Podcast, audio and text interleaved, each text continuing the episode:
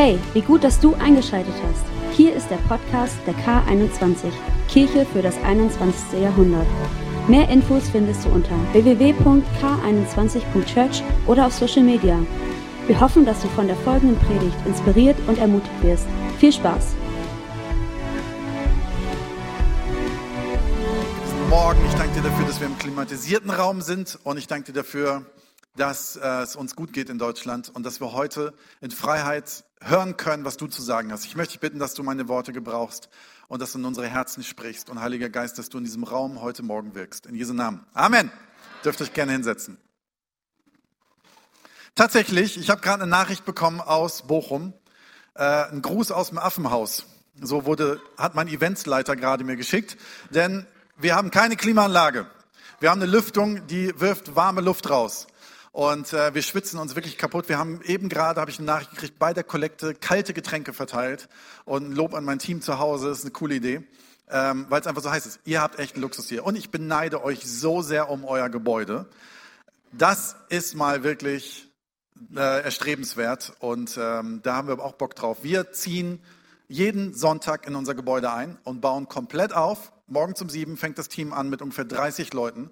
Und wir bauen jeden Nachmittag wieder ab und müssen verschwinden. Und nächste Woche, also wir haben letzte Woche, letzten Dienstag gesagt bekommen, dass wir nächste Woche mal nicht in unsere Location dürfen. So ganz langfristig vorher und mussten jetzt was anderes organisieren und sind nächste Woche in einer alten katholischen Kirche, die leer steht. Das ist unser Leben, Church in the Wild und ihr seid schon einen Schritt weiter und wir freuen uns, wenn wir das auch irgendwann haben können.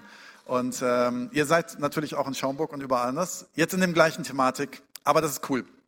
Wusstest du, wusstest du, dass in deinem Leben du eine unfassbare Energie hast?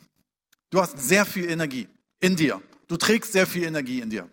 Wusstest du das? Jetzt bei dem Wetter kommt das nicht so zum, zum Vorschein. Bei dem Wetter liegen wir irgendwo lieber unter einem schattigen Baum und lassen uns das gut gehen, gehen irgendwo in den Pool, springen irgendwo in den See und sind vielleicht nicht so voller Energie. Manche Menschen fühlen auch nicht so viel Energie in ihrem Leben, weil sie vielleicht in der Lebensphase sind, wo sie merken, es ist gerade nicht so viel Energie da. Aber wusstest du, dass Gott eine Energie in dich hineingesteckt hat, die Unfassbares bewegen kann? Und ich glaube, da gibt es auch irgendwelche Wissenschaften drüber, wo ich keine Zahlen, deswegen sage ich lieber keine Zahlen, drüber gibt, wie viel Energie wir wirklich in Anspruch nehmen in unserem Körper oder in unserem Gehirn. Es ist so viel liegt brach, was nicht angezapft wird. Meistens merken wir, wie stark diese Energie ist, wenn wir wütend sind. Also klassisch ist, wenn einer vor dir herfährt und dich ausbremst. Was für tolle Gefühle in mir dann manchmal aufsteigen. Heute Morgen wurde ich geblitzt. Perfekter Start in den Morgen. War nicht schlimm. War 60 und ich bin 70 gefahren. Ich glaube, das geht noch. Aber wisst ihr, manchmal steckt Energie in uns, die gar nicht so gesund ist. Ich war vor ein paar Jahren, drei Jahren oder vier Jahren, auf der Hillsong-Konferenz in London. Habe auch einen Tim und Katja da getroffen und war in einem Hotel und unser Jugendpastor Michael Keparski war gerade angestellt ein paar Wochen und es war seine erste Dienstreise mit mir zusammen. Und er hat mich richtig kennengelernt. Wir waren zusammen auf einem Zimmer und Michael ist so mein Klamottenberater. Morgens ganz oft sind wir auf Konferenzen zusammen und immer, hey Micha, du hast Style, erzähl mal, soll ich heute die weißen Schuhe mit der blauen Hose anziehen oder soll ich, ich habe nicht so viel Klamotten, aber was davon soll ich heute mixen? Und er hat immer einen ganz guten Tipp. Und an dem Morgen hat er mir geraten, ein weißes T-Shirt anzuziehen. Und ich bin dann im Hotel, habe mir das weiße T-Shirt angezogen, habe gedacht, oh, den ganzen Tag mit einem weißen T-Shirt rumzulaufen in London, mal gucken, wie lange das gut geht. Und wir gehen so zu der, zum Hotel, Restaurant, zum äh, Frühstück und das war mehr so dieses Hotelart, etwas günstiger. Das heißt, viele Leute in einem ganz kleinen Frühstücksraum. Und ich komme in diesen Raum rein und es waren unfassbar viele Touristen aus Ost und West und von überall. Es war sehr laut und man muss dazu wissen, ich bin morgens eher der Mensch, ich kann früh aufstehen, brauche aber meine Ruhe. So, das heißt, ich stehe auf, habe irgendwie das Gefühl gehabt, ich habe schon was geschafft, weil ich habe was Gutes angezogen, weil mein Jugendpastor hat gesagt, es sieht gut aus. Lauf in diese Hotelmensa, sehe diesen völlig lauten, überfüllten Raum, guck mir das Ei an und dachte, aus welcher Gummiherstellung kam das denn? Und bin einfach dankbar dafür, dass ich frühstücken darf. Und habe sofort den Gedanken gehabt, das geht nicht gut.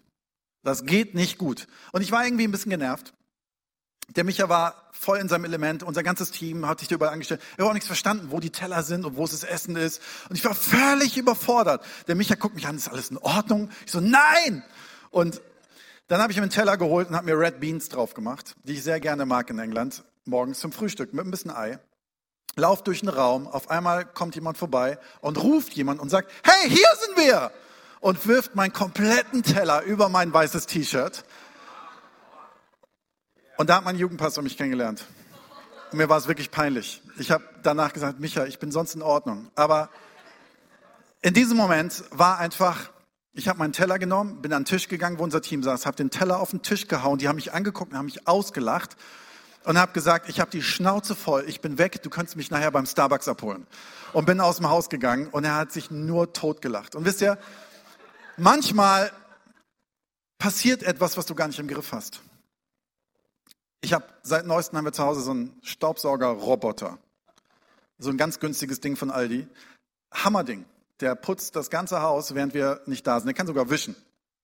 Und dann war ich irgendwie, waren meine Kinder, die sollten ins Bett und ich war irgendwie so, ich muss noch ganz viel arbeiten, die wollten aber nicht schlafen und dann lag ich bei denen und hey, wir sind noch nicht, wir haben Bauchschmerzen, ihr habt keine Bauchschmerzen, ihr wollt noch nicht schlafen, wir wollen noch ein Hörbuch hören, nein, ihr dürft kein Hörbuch hören. Ich muss noch auf Toilette, ja gut, geh auf Toilette. Ich habe noch Durst. Okay, das ist immer so die Reihenfolge bei uns. Und dann habe ich in der Küche was zu trinken geholt und dann war dieser Staubsaugerroboter, der immer unterm Tisch immer meine Füße hochfahren wollte. Und ich war so genervt irgendwann, dass ich, jetzt denkt ihr vielleicht, was ist das da für eine? Höre ich überhaupt weiter zu? Ich will, ich komme gleich zu der Bibel, keine Angst. Und zeig euch, dass Jesus ähnlich ist und habe diesen Staubsaugerroboter durch die Gegend gepfeffert, weil ich gesagt habe, was machst du die ganze Zeit an meinen Füßen? Es steckt Energie in uns. Wie wäre es, wenn wir diese Energie für was Positives verwenden? Und für Gerechtigkeit in dieser Welt. Für die Tafel zum Beispiel. Für Menschen, die Hilfe brauchen. Jesus hatte ähnliche Energie in sich. Ich glaube nicht, dass ich Jesus bin und ich glaube auch nicht, dass Jesus negative Energie in sich hatte. Aber ich möchte euch eine Bibelstelle vorlesen. Matthäus 21, 12 bis 17. Jesus ging in den Tempel und wies alle hinaus, die dort Handel trieben und etwas kauften. Jetzt kommt's. Ob jetzt Tische oder Staubsaugerroboter, ganz ehrlich, da ist jetzt kein großer Unterschied. Er warf die Tische der Geldwechsler und die Sitze der Taubenverkäufer um und sagte zu ihnen, es heißt in der Schrift, mein Haus soll ein Haus des Gebetes sein. Ihr aber macht eine Räuberhöhle daraus. Während er im Tempel war, kamen Blinde und Lahme zu ihm und er heilte sie. Aber die Wunder, die er tat und die Jubel der Kinder, die im Tempel riefen, gepriesen sei der Sohn Davids, erregten den Unwillen der früheren, führenden Priester und der Schriftgelehrten. Also die Priester haben sich tierisch darüber aufgeregt, dass einer sowas im Tempel macht. Auch wieder Energie. Hörst du eigentlich, was, was die da rufen, sagten sie zu ihm. Gewiss, erwiderte Jesus. Habt ihr nie das Wort gelesen? Unmündigen und kleinen Kindern hast du ein Lob, dein Lob in den Mund gelegt. Damit ließ er sie stehen, verließ die Stadt und ging nach Bethanien. Dort übernachtete er. Die Menschen damals in diesem Tempel waren auf einmal Händler geworden. Es wurden Tische aufgebaut. Im, stell dir vor, dieser Raum hier, Stühle raus, Flohmarkt. Tische werden aufgebaut, Getränke werden verkauft, Handyhüllen werden verkauft, was auch immer wird verkauft. Und Menschen betrieben Handel. Und Jesus kommt rein und sagt, Wisst ihr, was wir als Kirche machen würden in Deutschland? Klassischerweise können wir vielleicht mal ganz kurz alle über Probleme reden. Wir haben hier so ein Problem. Können wir vielleicht mal eine Arbeitsgruppe machen? Kann mal jemand zwei Flipcharts holen? Ich habe hier so Gespür mit den Tischen, das passt nicht so ganz. Was denkt ihr? Äh, ach so, ihr denkt das nicht. Es tut mir leid, dass ich das angesprochen habe. Also ist vielleicht auch gar nicht schlimm. Nee, dann bleibt doch vielleicht da vorne in der Ecke. Nein, so hat Jesus nicht gehandelt. Jesus ist hingegangen, hat überhaupt keine Zeit, um zu diskutieren, hatte keine Zeit, freundlich zu sein, sondern hat einfach die Tische umgeworfen, weil er gesagt hat, mein Haus ist ein Haus mit Gott und Beten und ein Haus, wo wir Kontakt mit Gott haben. Und wisst ihr, was ihn so aufgeregt hat? Ich glaube, dass es sehr heilig ist, habe ich heute Morgen schon schmecken dürfen, guten Kaffee in der Kirche zu verkaufen. Da gibt es ja manche Christen, die, wir Christen sind ja manchmal komisch, ne? Wir machen aus Bibelstellen irgendwelche Religionen. Natürlich, wir müssen sogar guten Kaffee verkaufen. Das ist, glaube ich, wichtig in der Kirche. Und vielleicht auch gute Bücher oder was man auch immer irgendwie hat. Vielleicht sogar Merchandise. Aber wisst ihr, was Jesus so aufgeregt hat? Ist gar nicht der Faktor, dass irgendwas verkauft wurde. Was ihn aufgeregt hat, ist, dass dieser Verkauf gezeigt hat, dass es den Menschen mehr um sie und ihrem Leben ging, als um das, was Gott möchte und um die Anbetung und die Ehre Gottes. Ich glaube, dass Gott zu ehren, jemanden höher zu haben als mich selber, etwas extrem Gesundes und Heiliges ist. Aber so war es nicht. Sie haben sich um sich selber gedreht und sie haben sich um ihre Tische gedreht und sie haben sich um das gedreht, was sie, was ihnen angeht. Und Jesus sieht das und sagt einfach nur, das ist nicht der Plan Gottes und so wird der Plan Gottes in deinem Leben auch nicht voll, vollzogen, wenn es sich viel um dich selbst dreht. Der Tempel, ist, der Tempel Gottes ist ein Ort der Gemeinschaft mit Gott, und der Ehre Gottes. Und jetzt ist es so interessant. 1. Korinther 16, Vers 19. Habt ihr denn vergessen, dass euer Körper ein Tempel des Heiligen Geistes ist? So im Alten Testament haben wir den Tempel, Tempel, das Gebäude. Im Neuen Testament legt Jesus nicht mehr so einen Wert unbedingt auf Gebäude. Gebäude sind ein, eine Form, um den Inhalt zu transportieren, so wie wir hier auch zusammen sind und einen Ort brauchen, wo wir uns versammeln. Aber er sagt, der eigentliche Tempel ist dein Körper, deine Seele, dein Geist, du selber. Überlegt mal, wie radikal oder wie, wie, wie, wie, was für eine Auswirkung dieser Gedanke hat. Er sagt, habt ihr denn vergessen, dass euer Körper ein Tempel des Heiligen Geistes ist? Der Geist, den Gott euch gegeben hat, wohnt in euch und ihr gehört nicht mehr euch selbst. Okay, wir reden hier von Gott. Wir reden hier von Gott, der das komplette Universum mit allen Galaxien erschaffen hat, der jeden Stern an seinen Ort gesetzt hat, der die Erde bis ins kleinste Fitzel, in jede Faser jedes Blattes erfunden, kreiert, geschaffen mit ganz großer Liebe, dessen Sohn er geopfert hat am Kreuz, der wieder auferstanden ist und der dem Tod so richtig einen auf die Nase gehauen hat, was niemand sonst kann außer unser Gott. Dieser Gott, der Tote zum Leben auferweckt, lebt in mir. Der lebt in mir. Und jetzt ist meine Frage an dich. Bin ich in mir ein Tempel, wo sich mehr um mich dreht oder der zur Ehre Gottes ist? Ein Riesenunterschied. Was bedeutet das? Wir sind so oft mit uns beschäftigt. Das ist in uns Menschen drin. Wir haben von Grund auf, man kann es schon von der Schöpfungsgeschichte, besser gesagt kurz nach der Schöpfungsgeschichte sehen, wie viel der Mensch um sich selbst dreht. So, da ist so die Frau, die irgendwie überlegt, ob Gott reicht oder ob sie vielleicht sich verführen lässt, um selber was aus ihrem Leben zu machen und Entscheidungen zu fällen und der Mann auf einmal sich davon verführen lässt und sie sich auf einmal um sich selbst drehen und auf einmal merken, sie sind irgendwie nackt und schuldig und es dreht sich auf einmal so viel um sie und nicht mehr um Gott. Und was machen sie? Sie verstecken sich auf einmal im Paradies hinter einem Baum vor Gott, weil sie sich schämen, weil es auf einmal um sie selbst gegangen ist. Und wir drehen uns so viel um uns selbst. Mir geht es ja alleine so, ich sitze da vorne und bekomme so eine ganz tolle Ankündigung, hier nach vorne zu gehen und denk so, ja, ich habe Bock zu predigen, aber bin ich es überhaupt wert? Und auf einmal drehe ich mich um mich selbst und sitze da vorne und denke, es geht gar nicht um mich, es geht um Gott und es geht um Gott zu dienen. Lass doch mal einen Schritt zurückgehen, lass doch mal ein bisschen, bisschen von mir weggehen, lass mich doch mal nicht so wichtig nehmen. Es geht nicht um mich. Aber wir drehen uns um uns selber. Ist in mir drin mein Tempel? Lebt er zur Ehre Gottes? Ist er bereit, sich auszustrecken und zu sagen, ich lebe nach Gottes Willen. Wisst ihr, wir stehen vor so vielen Entscheidungen in unserem Leben, wo wir entscheiden, wollen wir so rumleben oder sollen wir so rumleben? Wir stehen vor so vielen Entscheidungen, dass wir sagen, wollen wir, oh, also normalerweise habe ich in die Kirche gespendet, aber dieses Jahr ist die Terrasse dran. Ne? Ja, Gott hat nichts gegen eine schöne Terrasse, vor Dingen nicht bei dem Wetter. Aber wenn du deinen Beitrag zur Kirche deswegen kürzt, ist meine Frage, wie viel dreht sich um dich oder um Ehre zu Gott? Ich weiß, es sind harte Worte, es ist als Gastprediger so schön, so einfach reden zu können. Aber es ist meine tiefe Überzeugung. Wie viel dreht sich um dich? Ich glaube, dass Gott kein Problem damit hat, dass du für dein Leben verantwortlich bist. Ich glaube, dass Gott kein im entferntesten Problem damit hat, dass du Urlaub machst und das Leben genießt. Gott schenkt Schönheit, Gott schenkt Geld, Gott schenkt Möglichkeiten. Aber im Kern unseres Lebens ist die Frage, wofür lebe ich? Weil wir alle wissen, wenn ich für mich selber lebe, dann kann das Ding ganz schön schnell in der Sackgasse landen. Und wir wissen alle, da wo ich anfange herzugeben, da wo ich anfange für etwas anderes, die Tafel, wo ich sonst, ich bin mal mit einer Gruppe Jugendlichen einfach ins Altenheim gegangen und die haben einfach, sind ins Zimmer gegangen, haben Kuchen verteilt, haben sich kurz hingesetzt sind wieder gegangen. Die Jugendlichen kamen raus.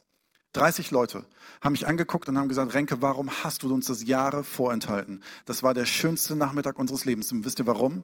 Weil sie das erste Mal in ihrem Leben gespürt haben, was es heißt, nicht für mich selbst zu leben. Es macht glücklich, für andere da zu sein. Zur Ehre Gottes. Jesus sagt, da wo die Menschen am ärmsten sind und am nacktesten sind und am verzweifeltesten sind, da ist er am liebsten. Und wisst ihr, das finde ich so krass in unserer Bibelstelle, die wir vorhin gelesen haben, mit dem, wo, wo Jesus diese, diese Tische umwirft. Das ist so, auch wir manchmal als Kirchen sind auch manchmal einfach gestrickt und ist auch okay. Wir lesen so eine Bibelstelle und was machen wir draus?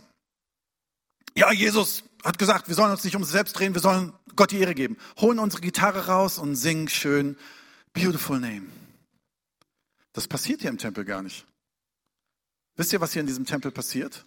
Es ist so interessant. Ich möchte euch Vers 14 nochmal vorlesen. Während er im Tempel war, kamen Blinde und Lahme zu ihm und er heilte sie. Kann sein, dass sie Lobpreis gemacht haben. Kann sein, dass sie die Tische rausgeräumt haben, um zu sagen, es geht nicht mehr um uns und wir wollen wieder Gott die Ehre in diesem Raum geben. Aber sie haben sich nicht nur hingestellt und haben eine Worship Night gemacht und den ganze Nacht die Hände gehoben, sondern was passiert ist, dass Freiheit bei Menschen passiert ist, die reingekommen sind. Und ich glaube, die Kombi aus Gott die Ehre geben und beten und Befreiung für Menschen um mich herum ist eine sehr enge Kombi. Und ich glaube, da, wo wir in unserer Kirche Gott die Ehre geben und keinen Handel betreiben, und was diese Kirche im entferntesten nicht macht, und da, wo wir in unserem Leben, in unserem Körper, in unserer Seele, in unserem ganzen Mindset Gott die Ehre geben und kein Handel mit uns selber betreiben und nach ausgerichtet auf Gott leben, passiert nicht nur Freiheit in meinem Herzen, sondern Freiheit bei meinen Freunden, bei meinen Nachbarn und bei wem auch immer. Wir haben ein Ehepaar aus dem Kindergarten, deren Tochter war mit meiner Tochter zusammen im Kindergarten. Haben nichts, 0,0 mit irgendwas mit Kirche zu tun. Und wir haben die kennengelernt und haben die ein bisschen begleitet in manchen Krisen, haben uns einfach mit denen befreundet. Und meine Frau ist da einiges progressiver als ich das bin, das muss ich ja auch gestehen.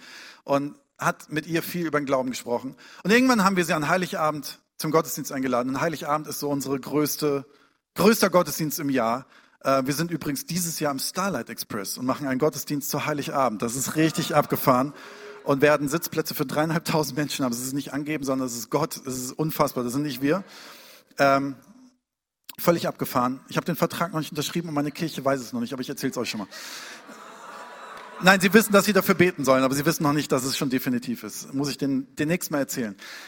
Jedenfalls, vor ein paar Jahren waren wir nicht im Starlight, aber haben Leute eingeladen, sie eingeladen an Heiligabend. Dann kann, konnten sie nicht an Heiligabend und ähm, sind dann gesagt, okay, aus Pflicht, weil die sind ja so nett, die müssen, dann kommen wir mal in den ersten Gottesdienst im Januar. Sie sind im Januar in den Gottesdienst gekommen und sind seitdem immer da gewesen. Seit zwei Jahren jetzt. Sie wurde letztes Jahr auf dem Camp getauft, er wurde dieses Jahr auf dem Camp getauft. Was krass ist, ist, dass die ein Menschen einladen um sich herum. Das ist der Wahnsinn. Wir, die meisten Menschen führen wir zu Jesus durch diese Familie. Da, wo etwas in mir drin sich verändert und Ehre Gottes passiert, passiert auch Ehre um mich herum und Freiheit um mich herum. Und ich möchte dir gerne sagen, deine, deine Veränderung, wir denken ja manchmal religiös, wir müssen, wir müssen, wir müssen, wir müssen mehr beten und wir müssen das und wir müssen das. Das, was du musst, ist, dass du mehr abgibst aus deinem Leben, dass du mehr Freiheit zulässt durch Jesus und dass du Jesus einfach mehr zulässt. Und dann müssen wir gar nicht mehr rumlaufen und immer ständig sagen, ich muss jetzt irgendwelche Menschen zu Jesus führen. Es passieren manchmal Dinge automatisch. Um mich herum passiert Freiheit. Beten und befreien hat einen ganz, ganz engen Zusammenhang. Ähm, ich möchte euch ein drittes Bild geben. Und das habe ich heute Morgen während der Fahrt spontan hinzugefügt. Wenn es nicht ganz glatt ist, verzeiht mir, aber ich hatte das Gefühl, es ist extrem wichtig. Es gab, bevor es den Tempel gab, gab es die Bundeslade. Die Bundeslade, die vor dem Volk Israel vorweggegangen ist. Gott hat gesagt, folgt dieser Lade. Ja, warum soll man denn dieser Bundeslade folgen? Ja, auch da war es ähnlich wie später beim Tempel, dass man gesagt hat, da wo die Bundeslade ist, ist die Präsenz Gottes. Also folgen wir dieser Lade. In dieser Bundeslade gab es drei Sachen, die, die da drin lagen. Ich lese euch eine Bibelstelle vor, die haben wir jetzt nicht hier oben, aber ich lese euch trotzdem vor, aus Hebräer 9, Vers 4. In dieser Lade waren der goldene Krug mit dem Manna, also es war ein Gefäß mit Brot, mit Manna. Das zweite, was dort drin war, der Stab Aarons, der Blüten getrieben hat. Und das ist, gehört mit zu einer Berufungsgeschichte von Aaron, wo ein, ein toter Ast Blüten oder grün wird wieder, der lag dort drin. Und das dritte, die beiden steinernen Tafeln mit der Gesetzesbestimmung. Also das Wort Gottes. Das sind drei Sachen, die dort drin lagen. Und wenn wir darüber reden, dass in unserem Leben Gottes Präsenz sein soll und Gottes Ehre sein soll, dann klingt das sehr abstrakt. Und ich möchte euch ein Bild geben und sage euch dazu, das hat meine Frau erforscht. Die ist da ein bisschen cooler und strebsamer drin. Und ich möchte es gerne wiedergeben, weil mich das selber so angesprochen hat. Es sind drei Elemente. Und wenn wir darüber reden, was diese drei Elemente in unserem Leben machen, das heißt, diese drei Elemente, wo die Gegenwart Gottes, wo der Tempel, wo die Lade Gottes ist, und wenn wir das sind, sind sollen das drei Sachen sein in uns drin, die sich entfalten. Das Manna spricht für die Versorgung in der Wüste. Und ich möchte dieses Manna vergleichen mit deinem Körper.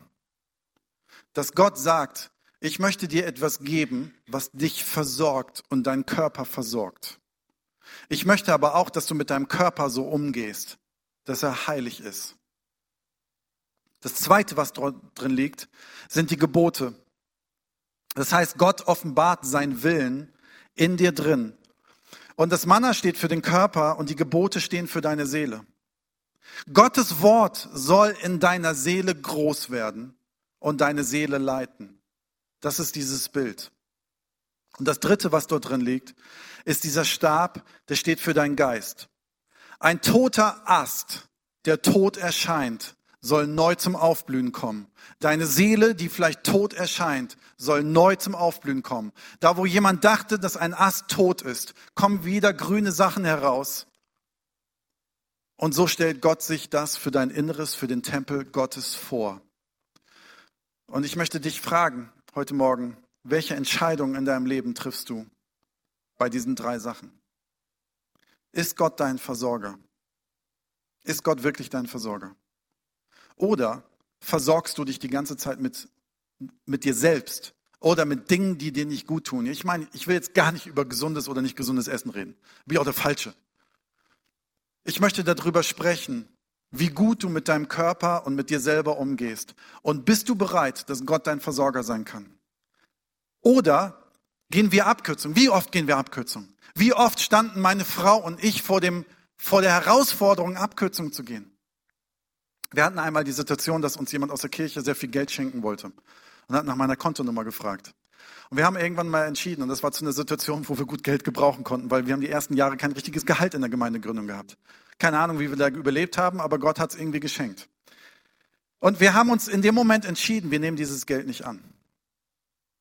Weil wir gesagt haben, wenn wir das anfangen, betreiben wir eine komische Kirchenpolitik. Dann wird die Person nämlich irgendwann ankommen und sagen, eventuell, ich möchte jetzt aber auch entscheiden, wie du zu leben hast oder wie wir Kirche bauen. Wir wollen nicht abhängig sein von einzelnen Menschen. Wir haben gesagt, spende das der Kirche, aber nicht uns persönlich.